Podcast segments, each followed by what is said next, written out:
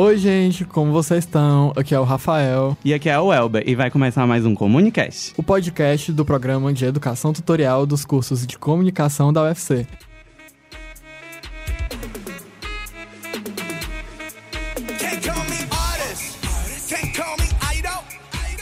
E hoje a gente vai bater um papo muito massa sobre algo que não sai da minha playlist de jeito nenhum, que é o K-pop. Então, galera, o K-pop está reunindo cada vez mais fãs pelo globo. Apesar disso, é bem comum que o K-pop divida opiniões. Mas antes disso, vamos responder à pergunta: o que exatamente é o K-pop? O K-pop, K de Coreia e pop de música de mainstream, se refere a um estilo de música coreano que não se propõe exatamente a ser um estilo único, se assemelhando ao pop americano ou ao pop britânico. Diferente da indústria de entretenimento americana, por exemplo, na Coreia ocorre um ramificado processo de seleção de candidatos selecionados pela empresa. Os trainees, como são chamados os jovens que se preparam durante anos para serem popstars, recebem aulas de dança, de canto, de teatro, de idiomas e o que for necessário para melhorarem as suas habilidades. Retoques na aparência também são custeados pela empresa, seja um ajuste nos dentes ou cirurgias plásticas. Só em 2017, a onda coreana contribuiu com cerca de 18 bilhões de dólares para a economia do seu país de origem. Mas o que explica esse sucesso da chamada onda coreana?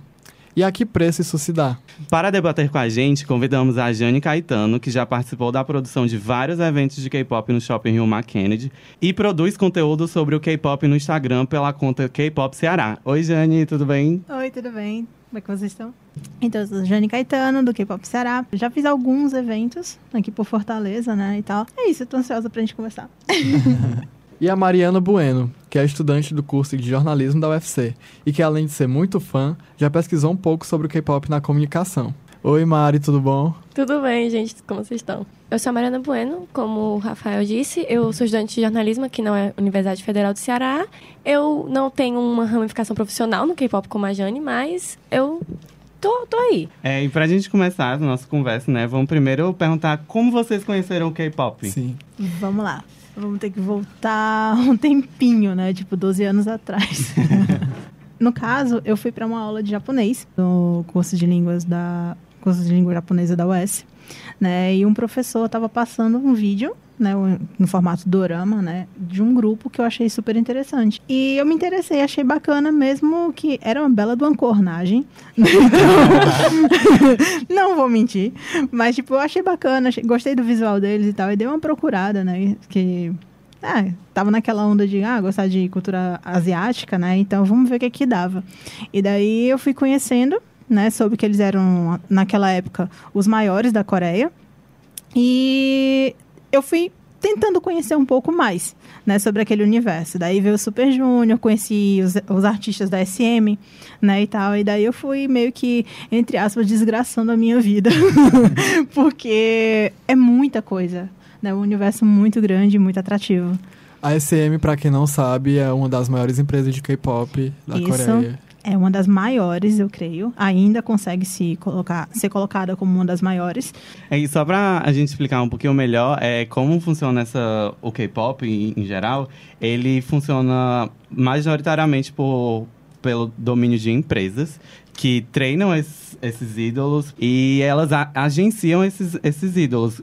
Então, assim, é, no caso, né, a indústria de entretenimento lá trabalha é, por meio de treinamento, né? Então, eles começam de novinhos, né? A maioria deles começa muito novo. Não é uma regra que seja tão jovem, mas a maioria começa muito novo, né, e tal, podendo ou não ser lançados pela empresa. Ainda tem né, e tal. Tem aquela coisa, às vezes eles nem são da capital, são do interior, né, e tal, cidades vizinhas, e eles voltam a vida deles para tentar se tornar um ídolo, né? E assim, é bem bacana porque bem bacana entre aspas, porque nós temos várias várias polêmicas, é, né? polêmicas envolvendo esse tipo de uhum. treinamento, né, e tal, mas eles tentam trabalhar todas as competências da pessoa como artista, né? Não somente cantar, mas também tem atuação, eles também aprendem também a produzir, né, e tal. Devagarzinho eles vão é, é, desenvolvendo, né, habilidades e se descobrindo nesse, nesse mercado. Muito interessante isso das polêmicas, inclusive. A gente vai abordar daqui a pouco. Agora Meu eu queria Deus. saber, Mariana, como é que tu conheceu o K-pop? Uh, Ah, foi em 2014. Eu gostava muito de anime, porque tava justamente na época da gente, tipo, ai, eu sou. Eu vou conhecer a cultura asiática e eu gostava muito de anime. E aí uma prima minha me mostrou três grupos, que foi o Big Bang, EXO e GOT7. E aí eu escutei assim, achei legal, mas nada demais. Eu passei um ano só escutando essas três músicas e pra mim só existiam essas três músicas. e eu não sabia o que era K-pop, eu só achava que tinha a ver com anime, né? E aí passou um tempo e eu tava na Netflix, assim, eu vi um dorama, aí eu não vou achar esse dorama aqui. Dorama. Explica o que é dorama. Ah, sabe. são séries coreanas, só que elas possuem menos episódios e episódios de longa duração, de mais ou menos uma hora, uma hora e meia, alguns. E se são séries, só que coreanas, né, asiáticas. E aí eu tava assistindo um dorama, eu achei, achei um dorama japonês. Eu achei, ah, interessante, legal, ok. Aí fui assistindo, assistindo, não me toquei que fazia parte do mesmo país que o K-pop. Eu não gostava de K-pop, eu julgava muito o K-pop, as pessoas que gostavam de K-pop. Quem nunca? Todas. E aí eu tava lá assistindo o dorama e eu me toquei. Eu, ah, não vou gostar de K-pop por causa disso, porque uma coisa não leva a outra. E tava na época das Olimpíadas de Inverno. E aí um grupo entrou pra fazer o encerramento, que foi o EXO. Aí eu, eu conheço esse, esse menino de algum lugar. E aí eu fui pesquisar mais, e aí eu percebi que eles eram do K-pop. Eu percebi que eu gostava daquilo, e até hoje eu estou aqui desgraçando minha vida um pouquinho, cada dia mais. Porque assim, não tem como sair. Entrou, não sai mais. É uma coisa do K-pop, né? Que, tipo, depois que você passa a gostar de algumas coisas, você vai começando a gostar de outras coisas. É como se fosse uma coisa viciante, né? Sim, e cada vez mais você vai procurando mais e mais grupos e debutou um grupo novo. Ah, pra quem não sabe, debutar é como a, a indústria chama o quando um grupo lança a primeira música, ou um grupo, ou um solo, ou um, uma dupla, enfim. Quando eles lançam uma música nova, é chamado de debut. Que é a estreia do grupo, né? Sim, e aí quando a, a gente entra nesse mundo, a gente vê, fica procurando novos debuts e vê grupos novos que lançaram, e é uma loucura, é um mundo sem volta, como a Mariana disse. Algo interessante do K-pop que eu acho muito legal é porque, por exemplo, se a gente fosse pegar o pop ali em 2015, é, 2014, 2010, por exemplo, One Direction, você é um grupo de músicas, você gosta das músicas, você acompanha os shows, você acompanha, tipo, os filmes que eles lançaram, né? Que se não me engano foram dois ou foram só um, não lembro. Mas o K-pop é um negócio assim, dependendo do grupo e da empresa, se ela for promover bem os seus artistas, não é só as músicas e o grupo. Você se depara com programas de variedade, você se depara com reality shows do próprio grupo. Porque não é uma coisa assim que fica só ali como grupo e música. Leva muito mais, explora muito mais as habilidades dele em, outros, em vários outros quesitos. E isso é muito interessante. Tem um BTS, né, que é um dos maiores grupos de, de K-pop da atualidade, se não o maior. E eles atualmente já quebraram muitos recordes, tanto no YouTube quanto em premiação. E eles estão num auge muito alto. E eles foram uma peça fundamental para a disseminação da cultura coreana em, em si para todo mundo. Como vocês acham que se deu esse primeiro passo? Como vocês acham que foi o primeiro passo para o K-pop se espalhar pelo mundo todo? Talvez algumas pessoas que ouvirem fiquem chateadas, entendeu?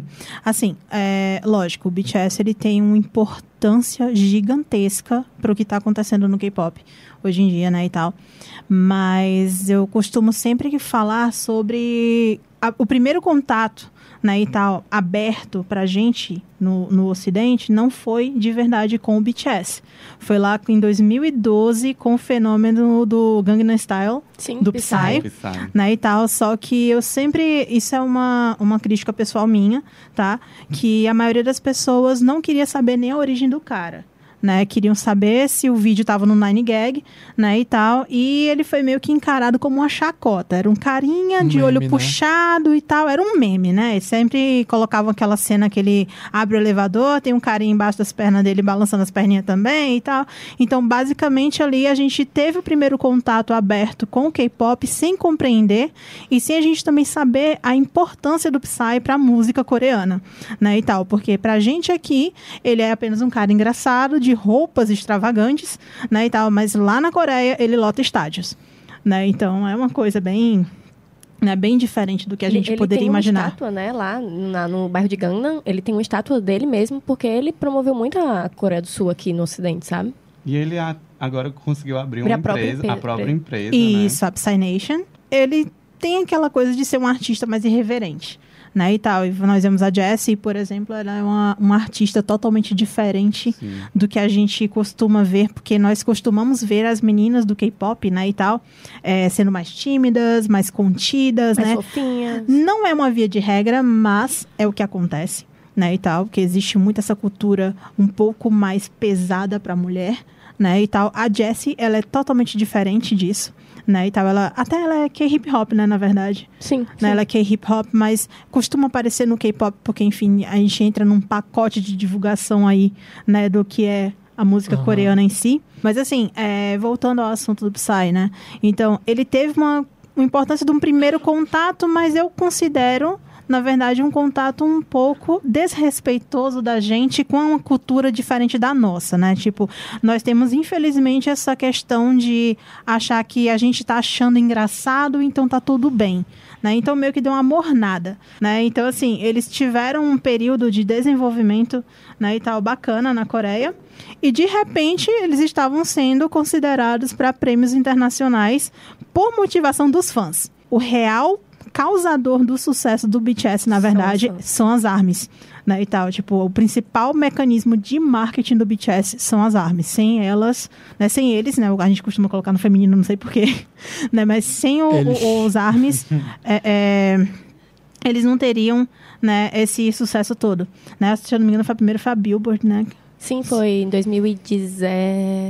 2016, se eu não me engano, que esse Uhum. ano eles conseguiram o terceiro Social Artist consecutivo, se eu não me engano. Então foi aquela coisa, eles tiveram muito aquele lance de foi um primeiro contato, né, e tal. Eles foram muito, creio que tratados como os bichinhos novos, né, e tal, porque todo mundo vendo aqueles caras diferentes, né, porque todo mundo via quem É, artistas, né, grandes pra gente e do nada me chega um grupo coreano concorrendo, Uhum. né, numa premiação que era é totalmente americana, né, e tal, tipo, é 100% americana, né? Então foi estranheza. Inclusive, isso leva a uma pergunta. A ascensão do K-pop pra vocês significa uma ruptura na- nessa hegemonia cultural norte-americana? Ou seria mais um replicador dessa indústria é, dos moldes americanos, sendo que na Coreia? É, eu vejo muito assim, por exemplo, a gente quando é pequena, a gente fica assim, ah, asiático é tudo igual, né? Assim, a gente já tem essa, esse, esse preconceito na gente, né, de que os asiáticos são todos iguais. E então, é, com a ascensão do K-pop, eu vejo que as pessoas elas se abriram mais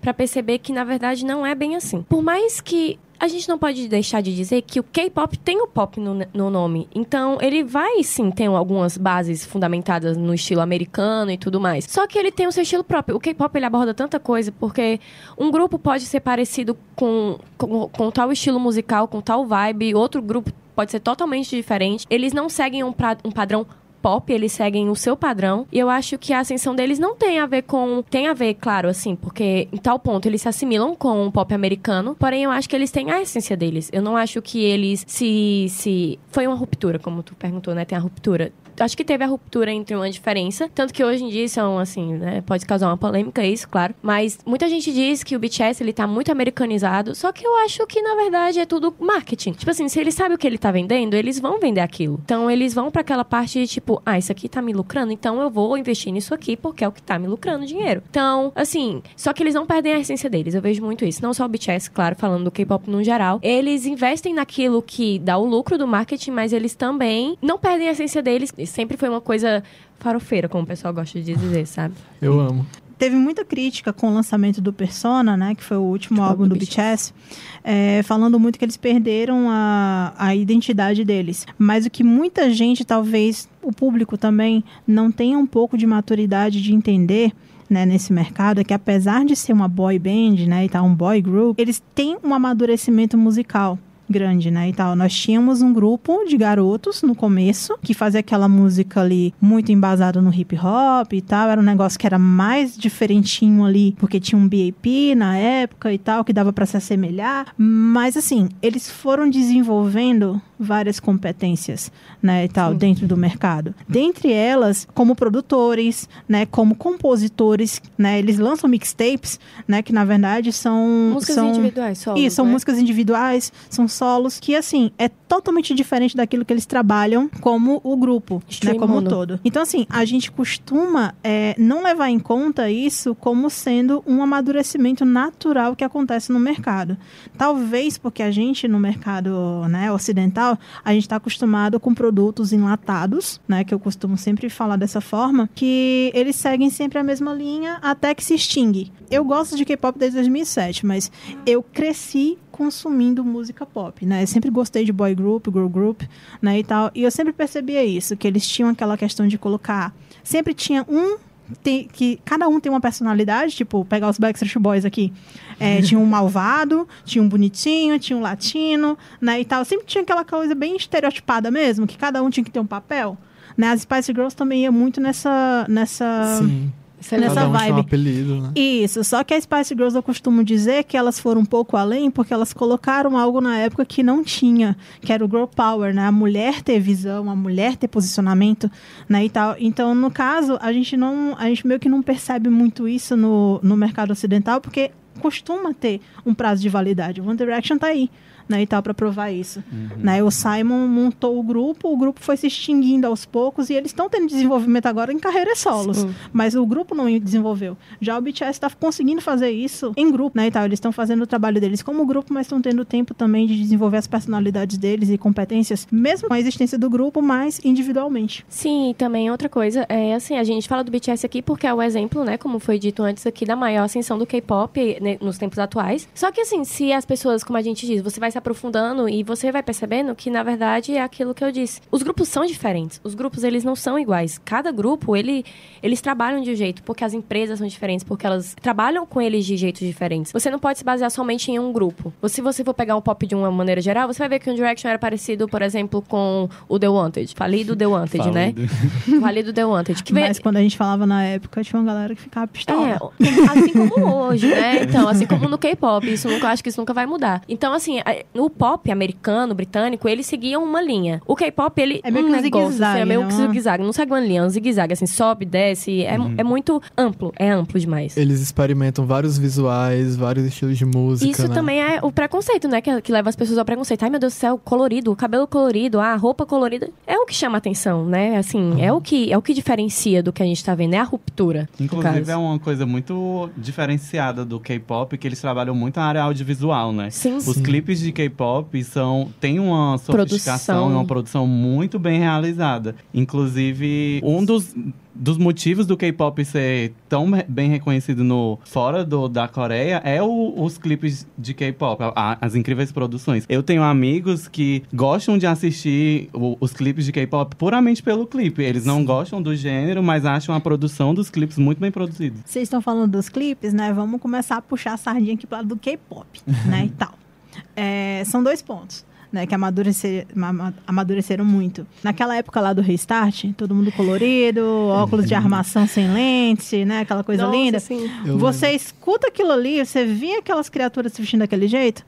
Olha como é que era o Big Bang antigamente. E Nossa. ninguém sabia. E ninguém sabia. Era calça colorida, Não, cabelo esgraçado e os óculos sem lente. Não, até sem hoje lente, os óculos sem né, lente, e tal. né? Até e, hoje. tipo, tem gente que fica pé da vida comigo quando eu digo que Restart imitou K-pop. Imitou sim. Big Bang lançou antes, era tendência antes, só que a gente não tinha um contato tão aberto assim Sim. com eles. Então, aquela coisa, né? A gente não tinha é, é, um alcance tão grande. Então, era muito fácil de as pessoas pegarem é, é, influência de lá e ficava por isso mesmo, colocava aqui como uma novidade. Ninguém ia atrás, né? Então, ninguém ia atrás de descobrir de onde é que tinha vindo. Já no caso do, do mercado fonográfico em si, tanto a questão do videoclipe é super bem produzido. Se você perceber, os artistas ocidentais hoje em dia fazem teasers, tanto fotográfico quanto do Sim, próprio vídeo. Sim, sim. Coisa que não era feita antigamente. Era muito difícil ter um artista que realmente tivesse Era feito. tipo, vamos lançar um álbum, galera. Lançava, lançava pura e simplesmente acabou. Não, agora tem uma contagem, Toda uma né? E tal, todo preparação, bonitinho e tal. Todo mundo nesse meio tem seu mérito. Mas a gente vê que as coisas começaram a funcionar de acordo também com a,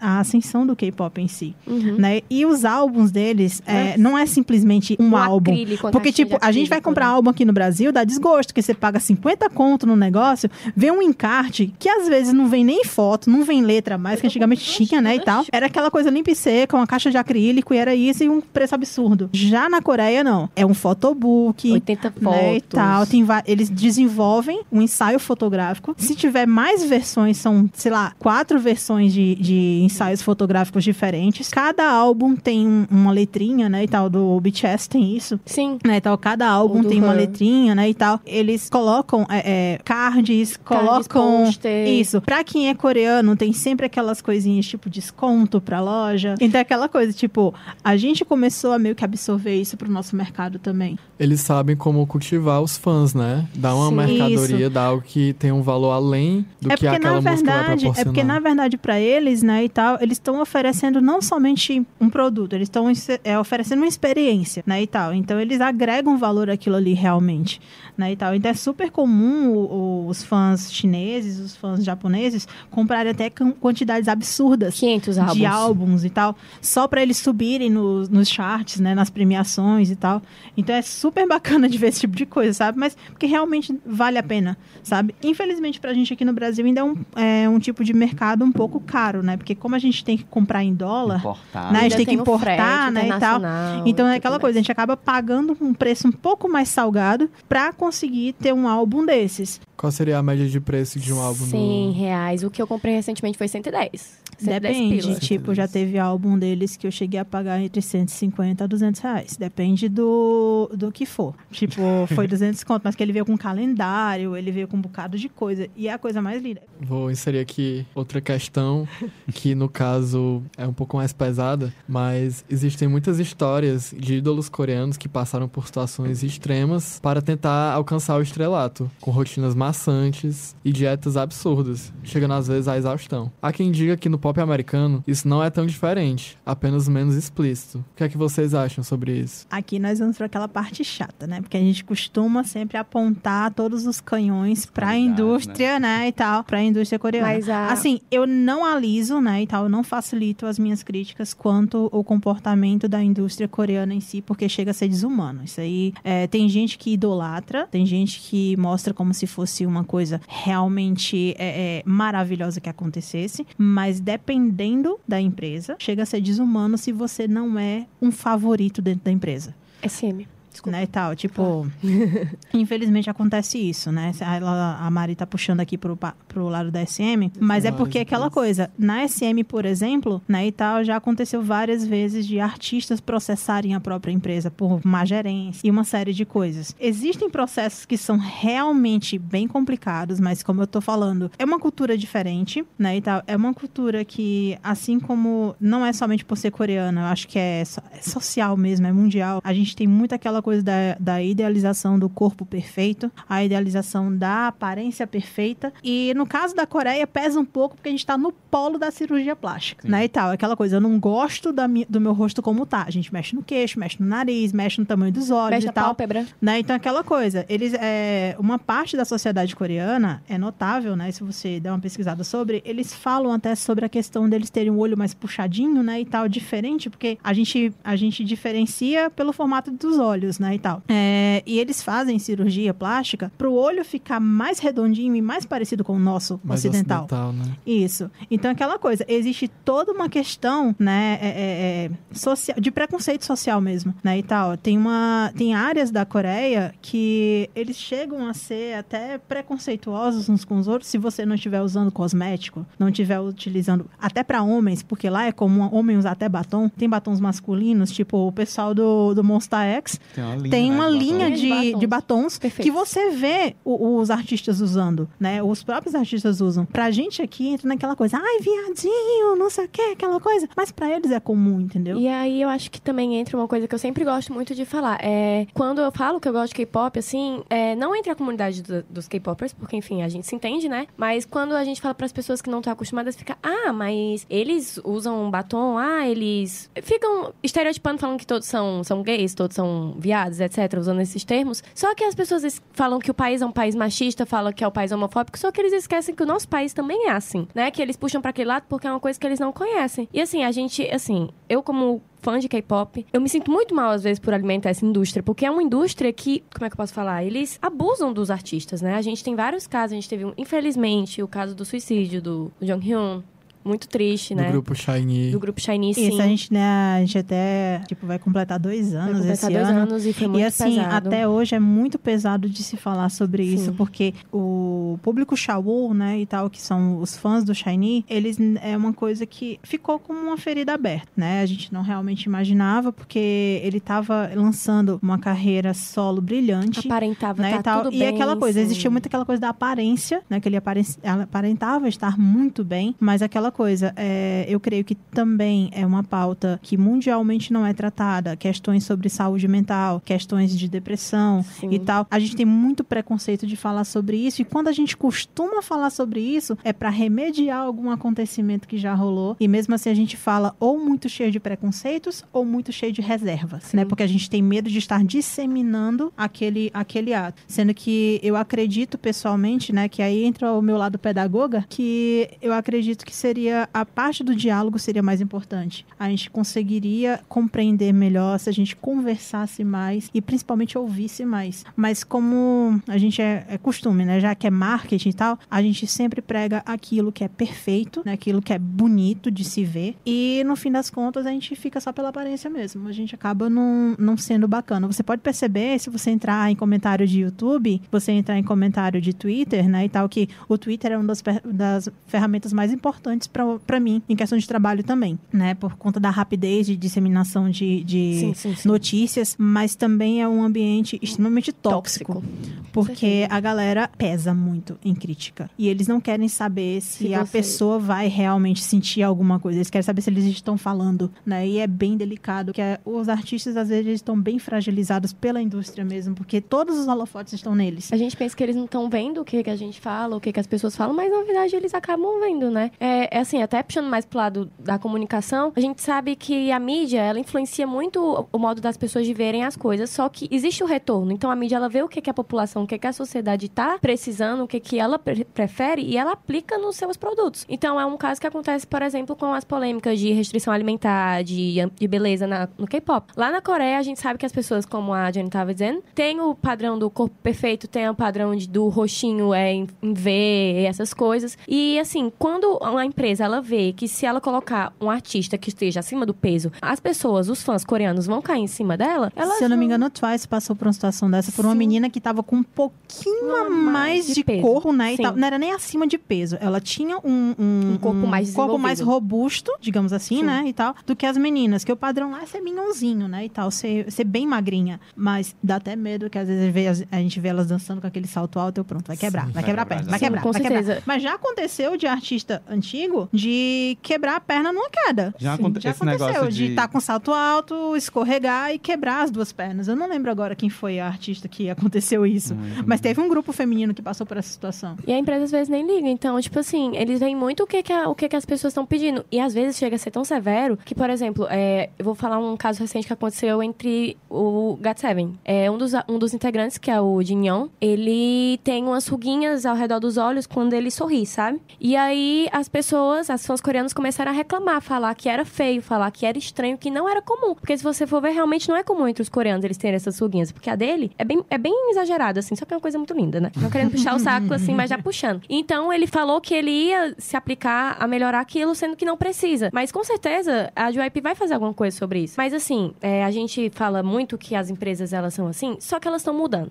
Querendo ou não, elas acabam mudando um pouco. É, a gente vê, por exemplo, é, empresas que já estão investindo mais no lado psicológico, empresas que têm um psicólogo na- dentro da empresa para tratar com os idols. Então, assim, é aquilo da mídia, da sociedade influenciar a mídia também. As pessoas vão começando a reclamar e a mídia vai percebendo que ela tem que mudar, ou que as empresas elas têm que mudar o que elas estão fazendo, porque senão vai ficar ruim para ela, entendeu? Assim, muita coisa mudou também depois do ocorrido, né, com o John Hyun. Sim. E aquela coisa, é, passou-se a se cobrar mais, né? Um posicionamento, passou a se cobrar uma série de coisas. Teve o caso do Winner, né? Do rapaz do Winner, que Isso. saiu e ninguém sabe por quê. Tipo, a gente a gente costuma, mas assim, a gente mais velho, né, e tal, a gente costuma pensar um pouquinho mais, né, e tal, perceber as coisas um pouquinho mais. Já a galera que é mais adolescente é mais difícil de perceber É essas verdade. nuances e tal, até porque eles estão inseridos naquela batalha de hormônios, tal, eles também estão tentando se entender e se espelhar, né, e tal. Então é, é, é uma vertente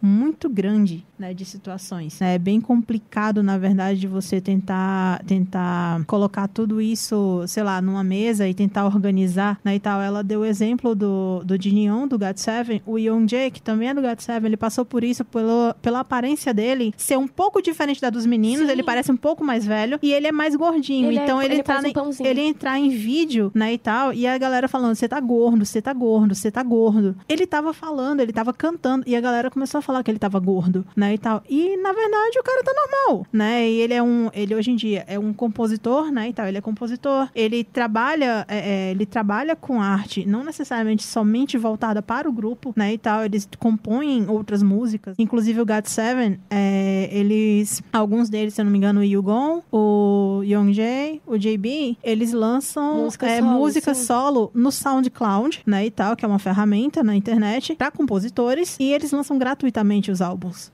Né? Assim e muita gente o- não, não sabe.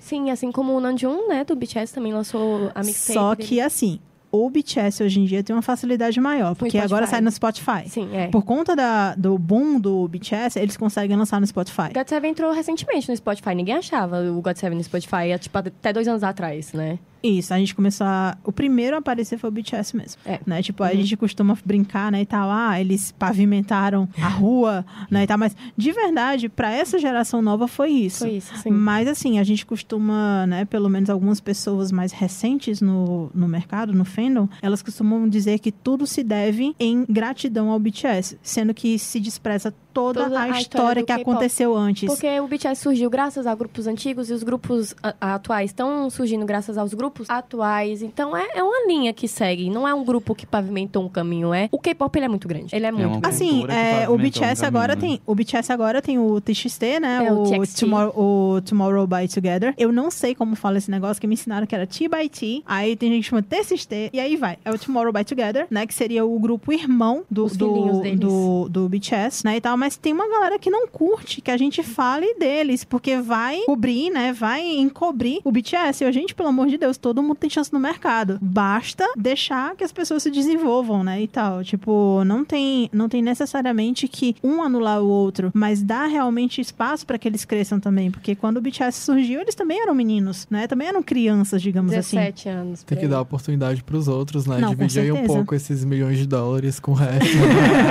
Sim, e também, tipo, voltando ao assunto da, da exploração dentro do K-pop, se a gente for jogar na, se a gente jogar na internet, polêmicas do K-pop, meu Deus do céu, é Não um, é um.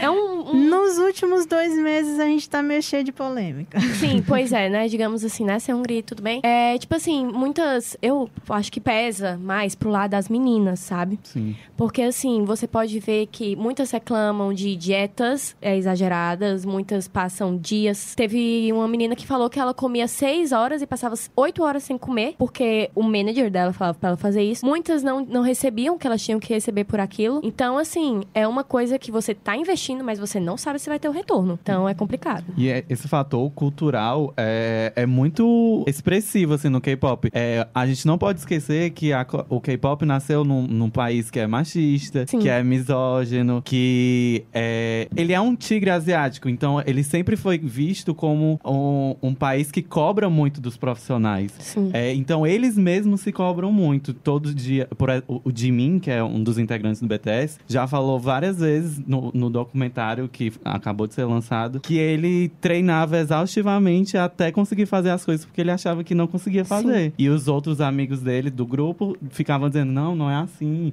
Você, você consegue fazer as coisas. E- então essa cultura é muito enraizada no- na Com Coreia. certeza. As é, a gente pode perceber esse negócio das meninas muito forte com a questão do Blackpink. O Blackpink tá fazendo tanto sucesso quanto o BTS e elas não têm o, espaço que o BTS tem. É, Principalmente causa da empresa, né? principalmente por causa da empresa. Mas assim, o Blackpink, ele, ele acaba sofrendo um pouco, porque assim, é, muito também do sucesso do Blackpink se devem aos Blinks, né? Que é o fandom delas. E assim, é, só que infelizmente elas estão inseridas numa empresa que lançou o grupo, que existem pessoas que defendem a teoria que elas foram lançadas às pressas para suprir o espaço que o 21 deixou, porque foi. foi é o, assim, é o único grupo feminino do, da YG, né? Se eu não me engano, Blackpink. se eu não me engano, é. Se eu não me engano, atualmente é. E, tipo, assim, eles encerraram abruptamente a, a, a, a carreira do 21 por conta de escândalo, né, e tal. Eu não gosto muito de falar, né, de culpabilizar somente a cultura coreana em si sobre questões de preconceito diversa, de diversas formas,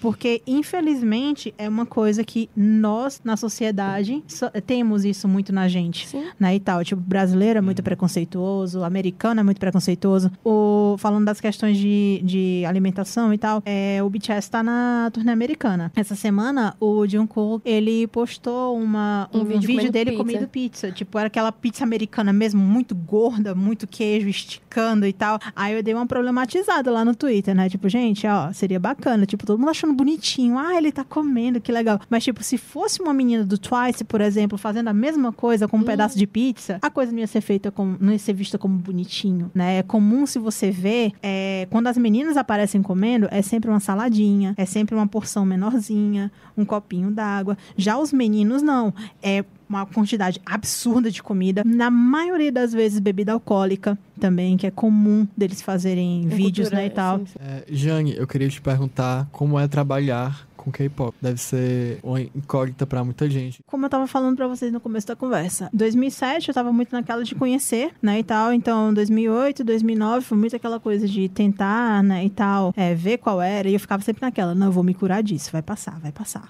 né, vai passar porque, tipo, a fase dos animes pra mim passou. Tipo, eu fiquei ali pelo Death Note, pelo Hitman Reborn, né, e tal. Eu fiquei por aquela galera ali. Pois é, eu fiquei por aquela galera ali, ali. Aí eu, não, eu vou superar o K-pop. Não superei. Não, Não esperei. Aqui. Estamos aqui.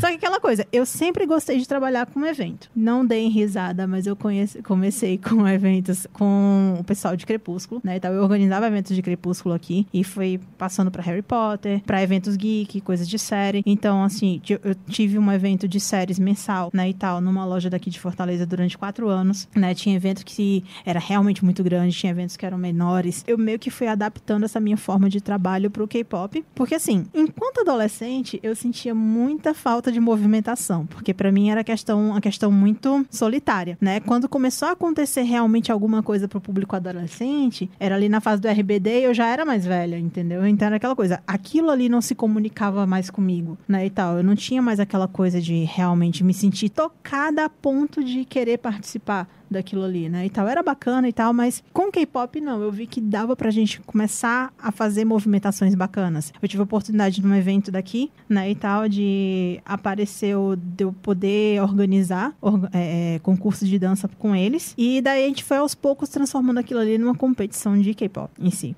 Os covers de K-pop? Isso. Aí a gente começou a trabalhar com covers. É, foi um começo bem amedrontador, porque a gente não tinha uma fórmula, né? Eu não tinha uma fórmula em mão pra seguir. Então era muito aquela coisa de juntar uns amigos, a gente conversar, ver o que era bacana e seguindo a intuição do que seria necessário naquele momento. E daí nós fomos começando, né? Tanto que eu demorei pra realmente ter alguma coisa pra mim sobre K-pop, né? Que foi o caso do K-pop. E mesmo assim foi o, acho que foi o, o acidente mais fofo que já aconteceu na minha vida.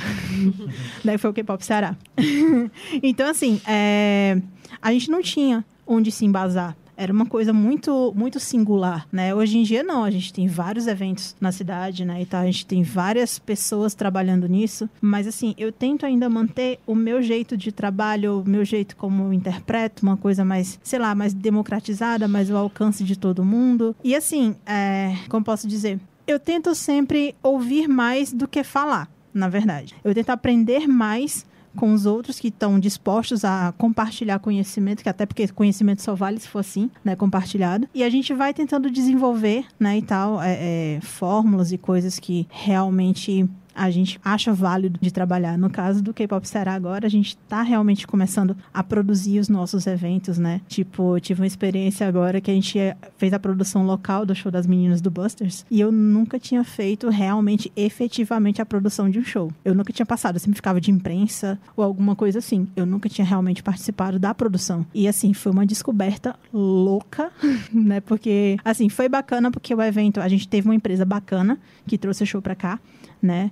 E eu também tive liberdade de criar, né? De conseguir é, é, juntar pessoas de confiança realmente para a gente conseguir fazer aquilo ali acontecer. E foi muito bacana de ver o resultado, ver como os fãs saíram e ver como aquilo ali engajou não somente os fãs, mas também os pais, entendeu? Que tipo, eu acho muito sofrido você ser de um fandom, uma coisa, teu pai acha esquisito, tua mãe acha esquisito, né, e tal, e você acaba virando chacota, porque na minha família eu era chacota. Né? Eu era chacota, porque eu gostava de Hanson, gostava de Backstreet Boys. E é, o comum era o quê? Limão com mel e forró de Siqueira. Gente, eu sou velha. eu sou velha, tá? Então, esse era o comum, na verdade.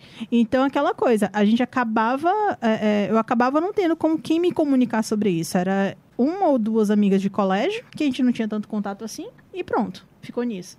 Já com K-pop, né, a gente consegue montar uma rede maior, a gente consegue falar mais. E, tipo, tem uma galera bem criativa hoje em dia que monta projetos, então dá pra gente conseguir trabalhar em conjunto com eles. Tipo, esse BTS Day que a gente faz agora, né, que vai acontecer pelo segundo ano. Tipo, é uma parceria com uma galera que é fã lá do Rio de Janeiro, né, e tal. Então, eles começaram lá, alguns anos atrás para celebrar o aniversário do, do BTS e a gente trouxe para Fortaleza em parceria, né? Só que casou que aqui eu sou produtora. Né? Então, o evento daqui é totalmente diferente de como acontece lá. Né? Aqui ele acontece esse ano, vai ser tipo um showcase mesmo. Né? Eu não posso dar muito spoiler, senão apanha.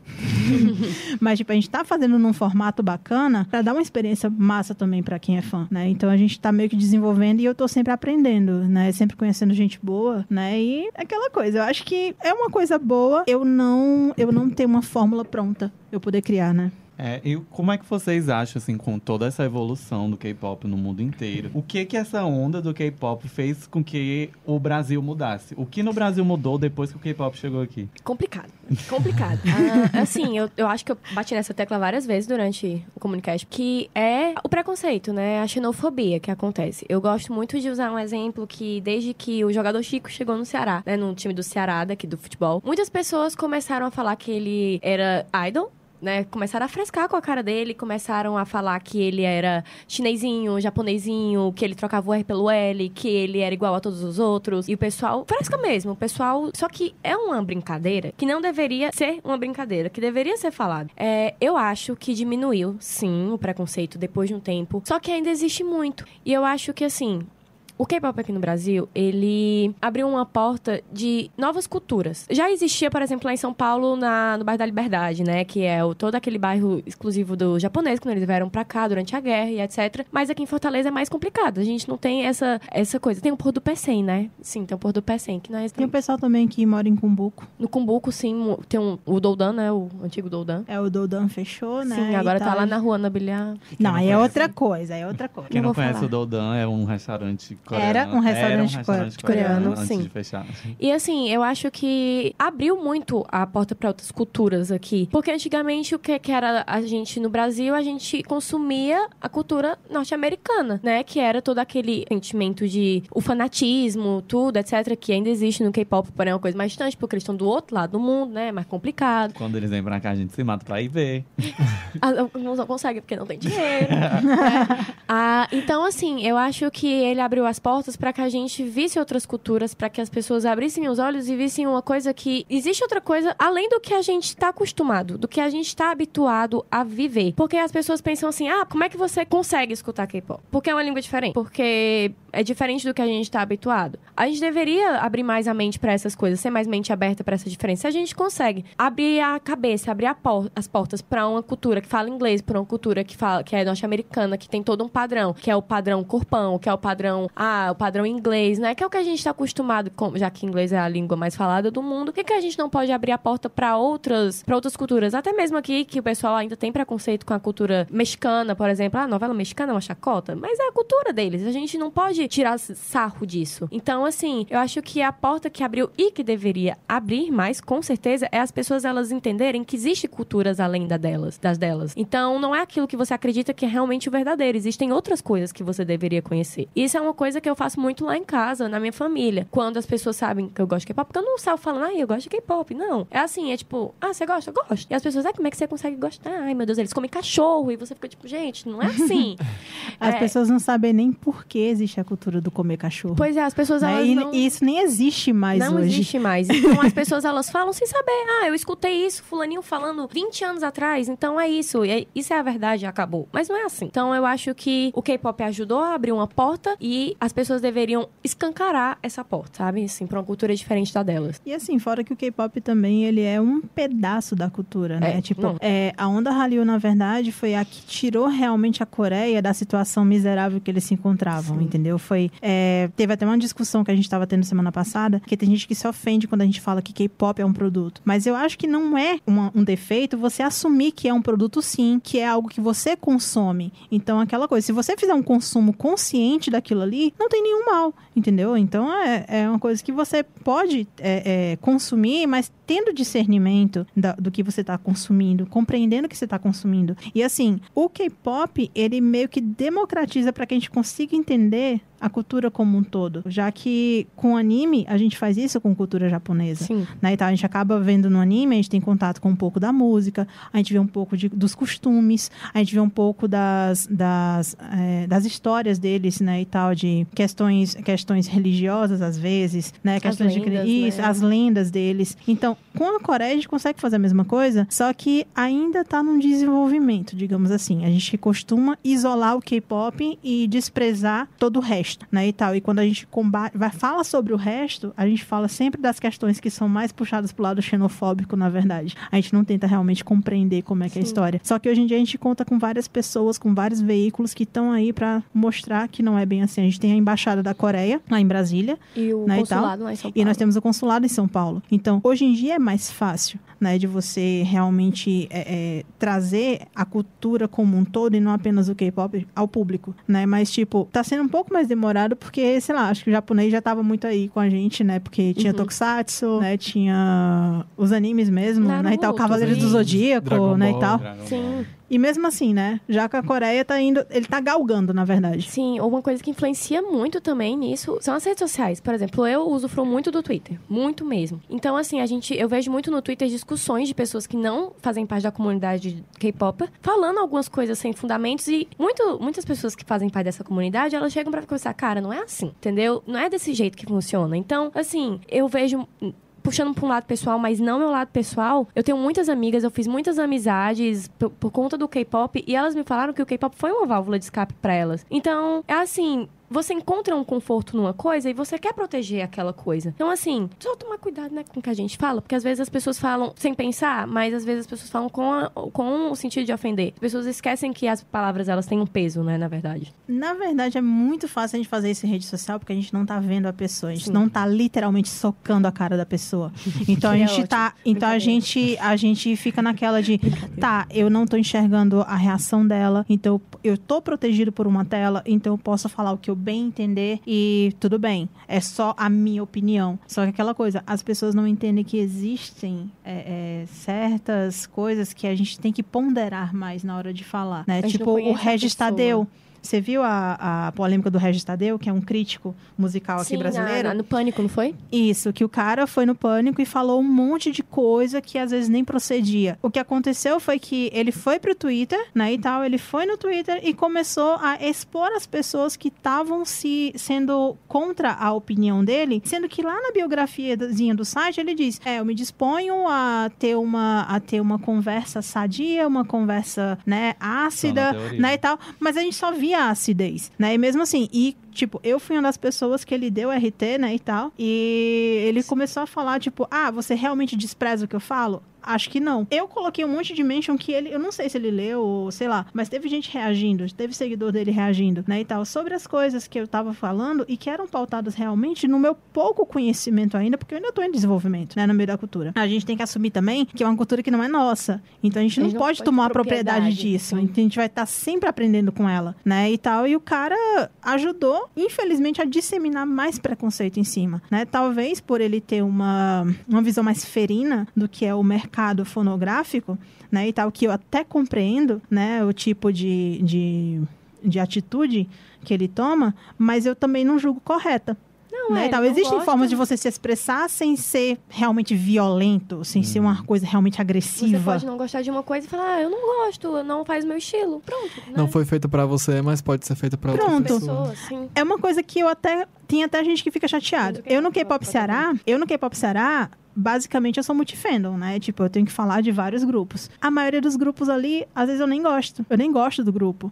Mas Eu não aquela sei. coisa, é, eu não sou obrigada a gostar de tudo que o mercado vai me oferecer, porém eu sou obrigada sim a respeitar e falar de uma forma bacana, porque senão eu vou estar desrespeitando o grupo e principalmente os meus seguidores, né, e tal, que são fãs daquilo, né? Então aquela coisa, é você saber se comunicar. Só que na internet a gente não tem isso. Eu acho né? que às vezes, por exemplo, se eu tenho problema com o modo que os idols são tratados naquela empresa, eu devia criticar isso e não fazer uma chacota com toda a cultura coreana, entendeu? Colocar isso tudo no mesmo saco e. Sim.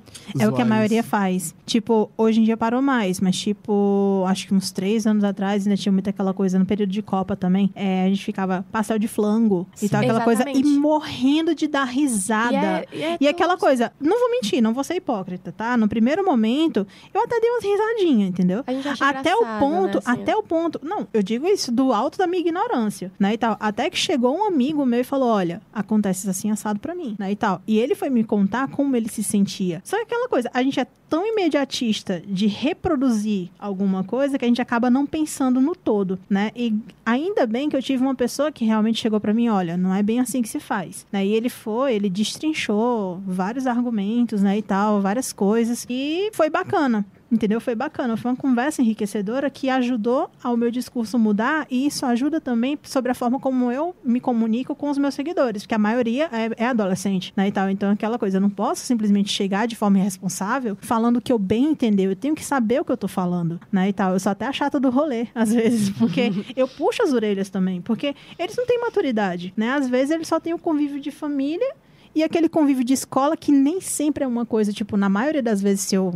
Se você realmente escutar um adolescente falando, na maioria das vezes não é um convívio realmente saudável, né? E tal. Adolescentes, crianças são muito cruéis umas com as outras quando eles querem se autoafirmar. Então, aquela coisa, a gente pensa que isso é uma exclusividade do mundo adulto, né? Na verdade, isso a gente começa com a. A gente começa a tomar porrada de novinho, né? Veio de algum canto, né? Não, com certeza. A gente acaba replicando aquele comportamento negativo, né, e tal. E a gente faz isso também com o grupo, né, e tal. A gente faz isso também, tipo, tem gente que chamava de o pessoal do- das armas de ratas, Hum? né, e tal. Era aquela coisa e eu não entendi o que que era. Era aquela coisa, elas queriam igualar aquela gama de, de fãs a rato de esgoto, entendeu? Porque o grupo era favorito, o grupo que ela gostava era melhor, né, e tal. E não tem essa coisa de grupo melhor ou pior. É aquela coisa, tem o que você gosta e acabou. Tipo, eu morro de enaltecer o GOT7, é meu grupo favorito. Mas eu não vou chegar e dizer que, pô, BTS, né, não, Não sei é o quê, né, ah, eu reconheço. Ah, eu gosto de BTS, mas eu não posso me considerar realmente uma fã, porque eu não acompanho eles como eu acompanho o GOT7, por exemplo. Essa era Love Yourself deles Nossa, foi um, divido- um divisor de águas, na verdade, né, e tal. Eles, essa, essa fase foi que se comunicou melhor comigo por conta de empoderamento, por conta de vários fatores que colaboraram também ao desenvolvimento emocional da pessoa. Tem uma coisa também que até puxa, por que do K-pop ser tão famoso assim entre o Oriente e o Ocidente? É porque assim, as músicas pop falam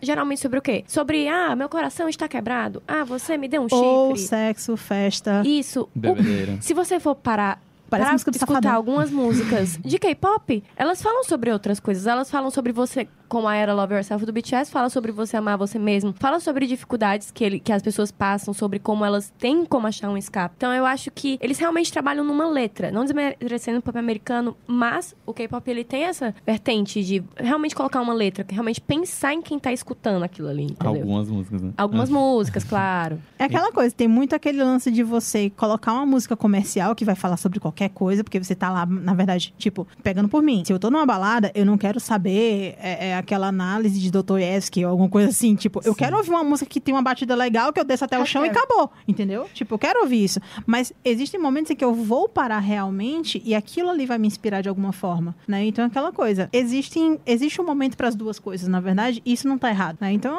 é, é bacana de ver. Acho que é uma forma de diferenciação deles, né? Porque é, cada banda é uma marca. E Com cada, certeza. cada girl group, cada boy group é uma marca. E eles têm que desenvolver essa marca. Então eles elaboram um conceito ao redor dessa marca. E como esse conceito vai ser tratado em cada álbum. E acaba fazendo letras de música que querem dizer algo mais. As- os fãs começam a elaborar teorias. É até bom que eles façam esses conceitos, porque os fãs começam a elaborar teorias e consumir cada vez mais aquilo, né? Então acho que vem um pouco disso. Sim. E isso é importante porque é, reflete muito, por exemplo, na marca do, BT do BTS, que eles são um grupo que produzem a grande parte das músicas que são lançadas deles. Então, eles têm um pezinho na música deles. Então, eles têm uma personalidade maior, diferente de, de outros. Eles são muito jovens ainda, mas eles podem. Eles conquistaram uma autonomia maior na carreira deles. É, foi até desesperador, né? A gente viu uma entrevista de. Acho que foi o Jim que falou que quase que eles deram um desband, né? e tal, Hum, que a foi gente não sabe. foram- Foi no Mama, se eu não me engano. E a gente não sabe realmente o que foi que aconteceu para que aquilo ali eles tivessem realmente sentado e pensado na possibilidade de interromper a carreira no ápice.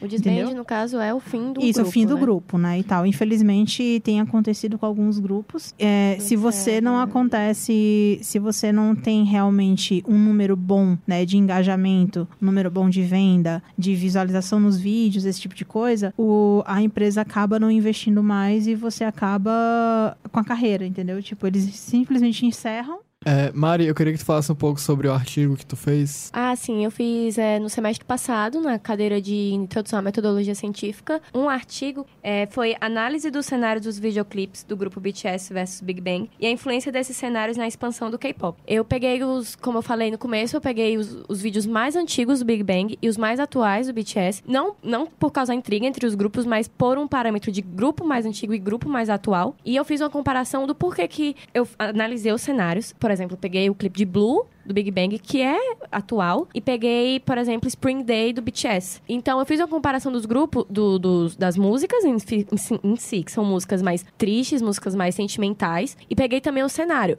O cenário de Blue é um cenário mais escuro. Os figurinos, eles são mais antigos, eles são um pouquinho mais esquisitos, né? A gente gosta, a gente gosta, mas é esquisito. O do BTS já é algo mais moderno, é algo mais aberto, né? Algo mais normal. Então eu fiz essa análise dos cenários primeiro e depois eu coloquei o porquê do BTS, o porquê do, da- da- do K-pop ter explodido mais agora. Então eu usei como base os videoclipes desses dois grupos. Então, assim, eu expliquei no meu artigo, baseado mais em mim mesma do que em alguma fonte, que o Big Bang antigamente era um grupo, era uma coisa para quem já consumiu a cultura asiática, para quem já sabia como se relacionar com a cultura asiática. Porque, se, por exemplo, em 2008 eu chegasse e visse um. Eu com 8 anos, né? Porque eu sou de 2000, e visse um videoclipe do Big Bang, eu ia ficar assim: que é isso? O que, que é isso? Restart é você? Não, pois é. Nem restart porque eles eram preto e branco, né? Haru Haru. Então, o do BTS, agora eu que conheci com meus 17 16, 17 anos, eu, ah, faz mais meu estilo, faz mais meu, meu, meu, meu ponto de. meu- minha vibe. Então eu fiz essa, essa separação. O porquê que a gente até falou que são as produções dos videoclipes. E, enfim, é, foi ma- basicamente isso. Eu mostrei o porquê que o K-pop ele se tornou mais famoso agora e antigamente ele era visto com menos popularidade. Porque ele era conhecido aqui, porém nem tanto assim, né? Tanto que teve uma época aqui que teve o Music Bank no Brasil, que foi apresentado pelo Fio, que recomendo todos a verem esse vídeo. É um É muito Não, gente, bom. eu fui. Eu fui. Eu fui. Eu fui. Foi então, bizarro. assim, até quando eu descobri que eles viram, eu fiquei besta, porque era assim, eu jamais iria imaginar que teve um Music Bank aqui. Music Bank é uma das maiores premiações. Premiações. Na verdade, é como se fosse uma turnê, É, né, e tal, de vários artistas, sim. né, e tal. E eles... ah, na verdade, o evento acontece uma vez em cada país, né? Então, tipo... não. Não, amigo, não vai acontecer É. aqui de novo. A gente que tava vendo lá, a gente percebia que o Fiuk tava realmente deslocado. Não, com e ele tava certeza. realmente preocupado de fazer aquilo ali Com ser certeza. bacana. Porque, tipo, o cara entrava trancado, entendeu? ele entrava trancado.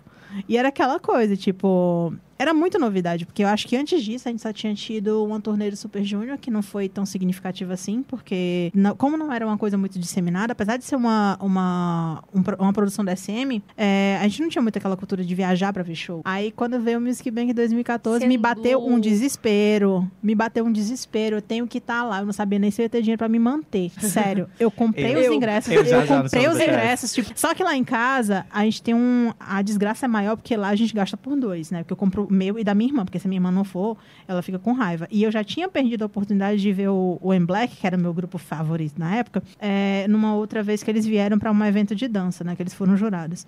Aí eu fiquei naquela, não, eu não posso perder de novo. Não quis saber como é que eu ia, se eu ia de jegue, se eu ia de avião. Eu não quis saber. Eu comprei Eu o ingresso e deu certo. Né, e tal. Mas, tipo, é bem engraçado, porque eu teria me arrependido muito se eu não tivesse ido.